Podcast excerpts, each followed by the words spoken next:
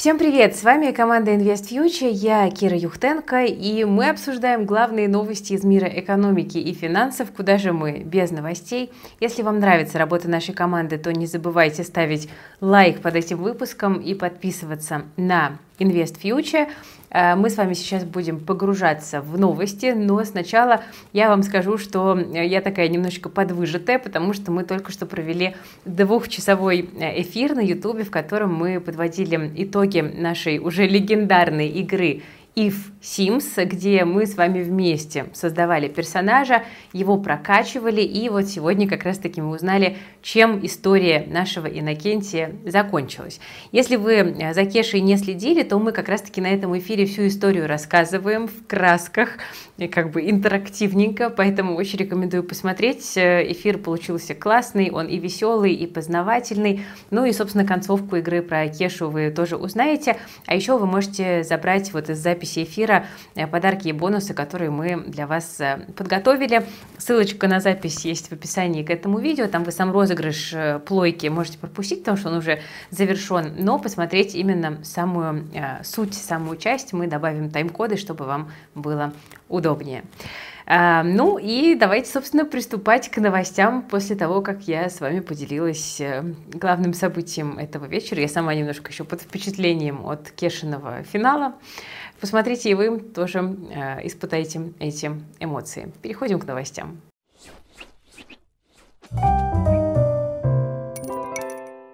Для начала давайте мы с вами поговорим о сделке, которая мусолится уже второй год в мировых СМИ, и все вот никак как-то не домусолится и не завершится. Британский регулятор CMA решил заблокировать сделку между Microsoft и Activision Blizzard. Это решение вызвало много споров, много разногласий в индустрии, и давайте мы попробуем разобраться, что же на самом деле произошло. В своем финальном отчете CMA пришел к выводу, что сделка может навредить рынку облачного гейминга, инновациям и разнообразию выбора для игроков. Но Microsoft на это ответила, что разочарована таким решением и будет подавать апелляцию, считая вывод CMA ошибочным. Компания Activision Blizzard тоже в стране не осталась и поможет Microsoft оспорить решение. Они считают, что блокировка сделки только показывает Великобританию как неудачное место для ведения бизнеса. Сразу после вынесения решения акции Activision Blizzard упали на 10%, а многие СМИ были удивлены такому повороту событий, потому что ранее ожидалось, что CMA поддержит Microsoft, но, как мы видим, регулятор вынес иное решение. И это еще не все проблемы для Microsoft, потому что против против сделки выступает также и Федеральная торговая комиссия в США, которая также хочет сделку заблокировать. Но Microsoft не сдается и готовится к закрытию сделки, ожидая решения в свою пользу. Мы будем следить за развитием событий и обязательно вам о последних новостях сообщим. Тем временем в американском банковском секторе снова на поверхность вылезли крупные проблемы. First Republic Bank обсуждает с американскими регуляторами возможные способы спасения своего бизнеса, например, полностью или частично его продать, говорят в Financial Times. Все это происходит эм, аккурат после того, как банк опубликовал отчет за первый квартал с плохими результатами из-за мартовского кризиса. Депозиты банка упали более чем на 40%, и все это сильно хуже, чем ожидали аналитики. Но в апреле-то надо сказать, что депозиты стабилизировались, и теперь банк ищет стратегические варианты для своего бизнеса. Один из возможных вариантов – это спасение банка другими крупными американскими банками, либо же переход под контроль Федеральной корпорации по страхованию депозитов депозитов, FDIC, то есть фактически национализация. Но национализация может быть плохим решением для всего американского банковского сектора, потому что в First Republic хранится 30 миллиардов долларов от 11 крупнейших банков, которые дали ему эти деньги как знак доверия. Если банк станет государственным, то 11 крупнейших банков придется работать с государством, то есть требовать с них свои депозиты, и это может вызвать кризис доверия к крупным банкам. Сейчас First Republic также думает о продаже активов на сумму от 50 до 100 миллиардов долларов, чтобы из кризиса выкарабкаться. Это может быть хорошим решением, поэтому правительству стоит подумать о других способах успокоить инвесторов, например, купить каким-то образом время. Продажа активов может стабилизировать банк и помочь ему выздороветь, что остановит, по крайней мере временно, кровотечение в американском банковском секторе. Россия тем временем будет вводить внешнее госуправление активами недружественных стран. Это следует из указа Владимира Путина. Это будет ответ на изъятие российских активов за рубежом. Это временная мера, а владельцы не потеряют право владения, уточнил Дмитрий Песков. Власти пока готовят почву для компенсационного фонда на случай конфискации активов за рубежом. С 25 апреля Росимущество уже начало управлять почти 84% акций Юнипро, российский актив крупнейшей немецкой энергетической компании, и 97% акций АО «Фортум». Это финская энергетическая компания. Российские власти стараются зеркалить зарубежные ограничения, но вряд ли они будут нарываться на какое-то противостояние, это никому не выгодно, потому что активы того же «Газпрома» в Германии взяло под себя государство, но про конфискацию пока не говорят. В России же иностранным компаниям не давали без разрешения продавать активы и выводить капитал, а сейчас еще и берут эти дочки под госконтроль, но пока не больше. Так что, во-первых, остаются шансы вернуть эти активы, когда и если все наладится, ну а на всякий случай у России есть э, как бы такие заложники, да, условно говоря, для э, будущих непростых переговоров. Тем более в последнее время все меньше угроз реальной конфискации тех же замороженных активов Банка России на Западе. Ну а во-вторых, все расходы бывших российских предприятий пока берет на себя немецкое правительство. Даже сами власти Германии говорили о финансовых проблемах дочки «Газпрома». Может быть, России в каком-то смысле даже выгодно сбросить с себя головную боль. Ну, не стоит воспринимать эту новость как какой-то, наверное, полный беспредел, скажу так, потому что в текущем виде это выглядит ну, в каком-то смысле обоснованным решением, если уж готовиться к тому, что придется выторговывать активы российских компаний за рубежом. Главное тут, э, чтобы никто не переборщил, не жестил с конфискацией, стараться применять вот ровно такие же меры, которые используют к российским активам за рубежом, и, возможно, это все-таки закончится чем-то позитивным. При этом мы помним, что недавно нидерландская Shell смогла выйти из России и вывести 95 миллиардов долларов после продажи Новотеку доли в Сахалин-2. Почему же Shell удалось выйти, а вот дочки Юнипер и Фортум нет? Да? Хороший вопрос. Может быть, они и не хотят уходить, несмотря на то, что говорили о планах выхода. Может быть, тянут время, а вдруг скоро ситуация наладится и рынок терять не придется. Кто знает. Ну, или же Shell просто помогли наверху. Новотек э, мог здесь помочь иностранцам. Мы помогаем вам вывести капитал, а вы не будете мешать конкурировать на рынке СПГ и не будете подавать судебных исков. Об этом говорит заместитель гендиректора Фонда национальной энергетической безопасности Алексей Горевач. Тогда вывод 95 миллиардов долларов на тонком рынке, как вы помните, надавил на рубль, он просел, но ситуация с внешним управлением другая. Никто забирать бизнес пока не собирается, а чтобы иностранцы смогли продать эти активы и вывести деньги из России, политическая ситуация сперва должна стабилизироваться. И только тогда на рубль могут надавить уже большой продажей для выхода крупняка. И то, если компании в принципе все-таки захотят уйти из России. Пока эта ситуация выглядит таким образом. А теперь, друзья, давайте поговорим о наболевшем, о коррупции. Эксперты Института законодательства и сравнительного правоведения при правительстве Российской Федерации проанализировали практику увольнения чиновников в связи с утратой доверия и составили портрет типичной организации взяткодателя. Так вот, результаты получились такие. Это небольшое общество с ограниченной ответственностью, то есть ООО. Зарегистрировано такое предприятие в 2013-2019 годах. Место регистрации – Центральный или Приволжский федеральный округ. Ведет деятельность в сфере строительства или занимается торговлей. Штат сотрудников составляет примерно от 1 до 10 сотрудников – знаете такие компании? Время прищуриться. Почти 40% коррумпированных организаций являются микропредприятиями, 16% малый бизнес, а средний бизнес всего меньше 4%. Ну, это и понятно. За большими компаниями следят сильнее, чаще проверяют, да и рисковать репутацией уже слишком опасно. Вот и рискует, собственно, за них молодняк. Еще один из авторов этого исследования, Юрий Трунцевский, считает, что у малых предприятий просто нет ресурсов и времени для того, чтобы проводить какие-то антикоррупционные мероприятия и создавать такие специальные отделы, которые могли бы с этим разбираться.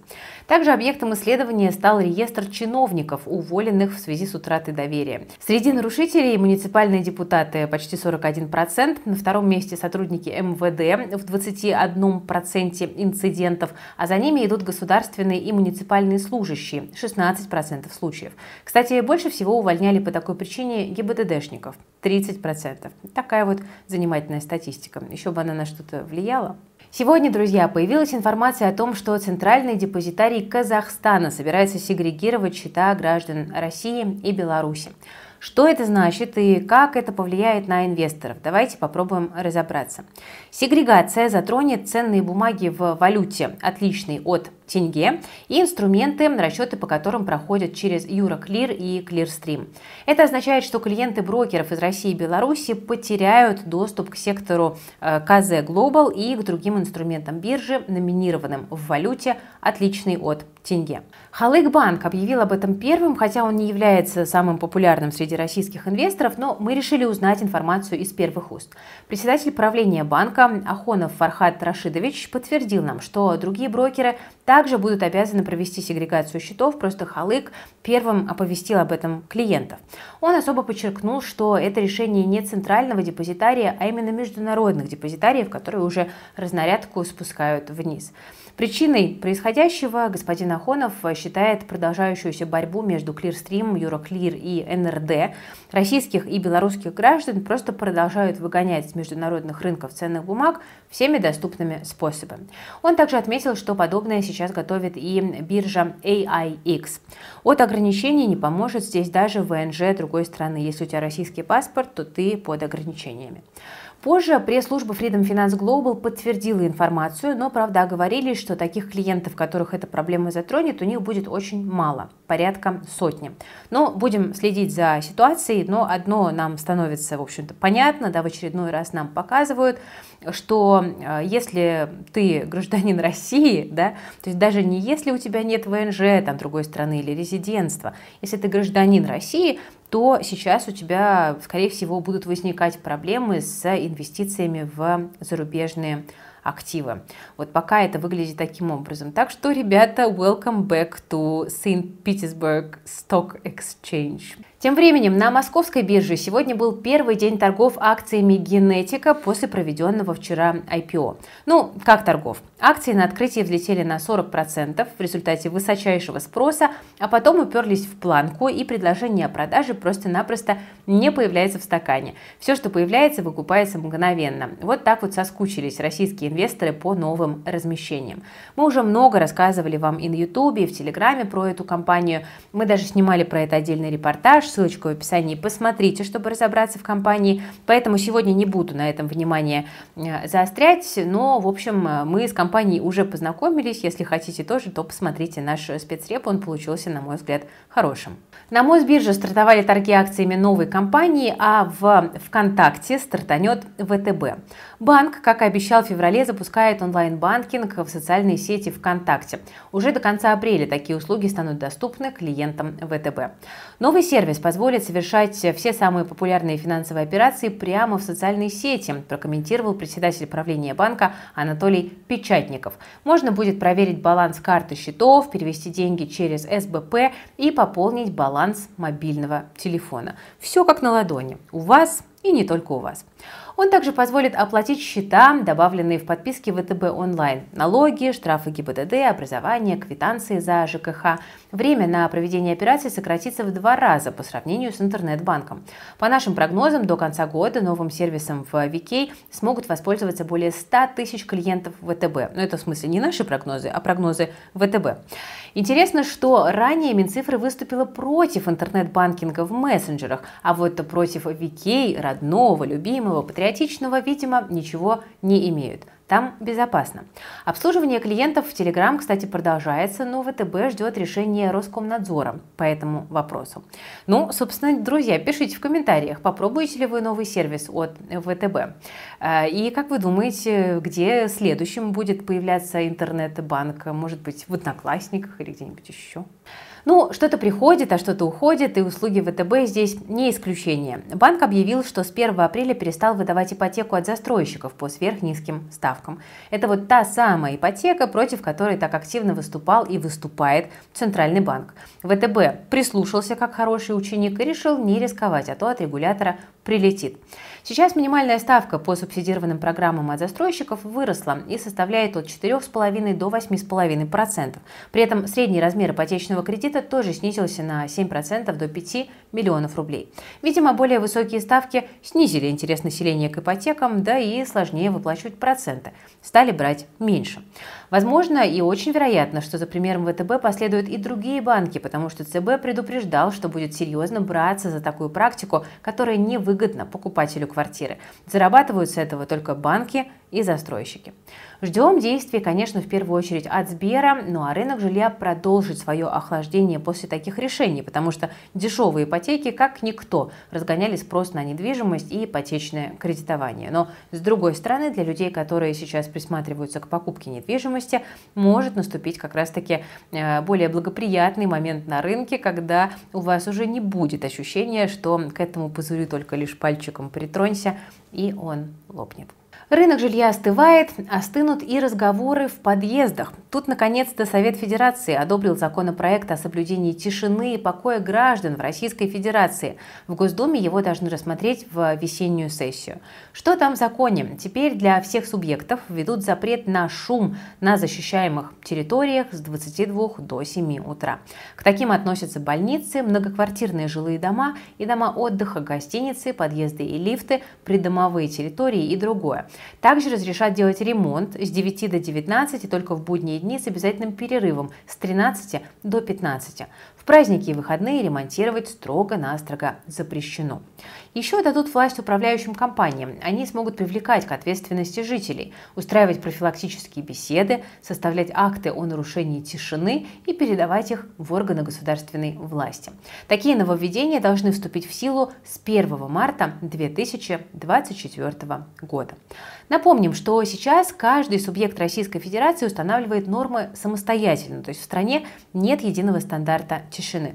Поделитесь, кстати, опытом в комментариях, если вы живете в многоквартирных э, домах, соблюдают ли тишину, мешают ли вам соседи по ночам э, и, собственно, чем мешают тоже расскажите. Ну, а у нас по новостям на этом сегодня все, друзья. Если этот выпуск вам понравился, то не забывайте заряжать лайкосик, как говорится, подписываться на канал Invest Future и писать комментарии. Это все помогает нам в продвижении и развитии нашего проекта. Спасибо, что смотрели. С вами была команда Invest Future. Я Кира Юхтенко. Берегите, пожалуйста, себя, своих близких и свои деньги. И эфир про Кешу тоже посмотрите.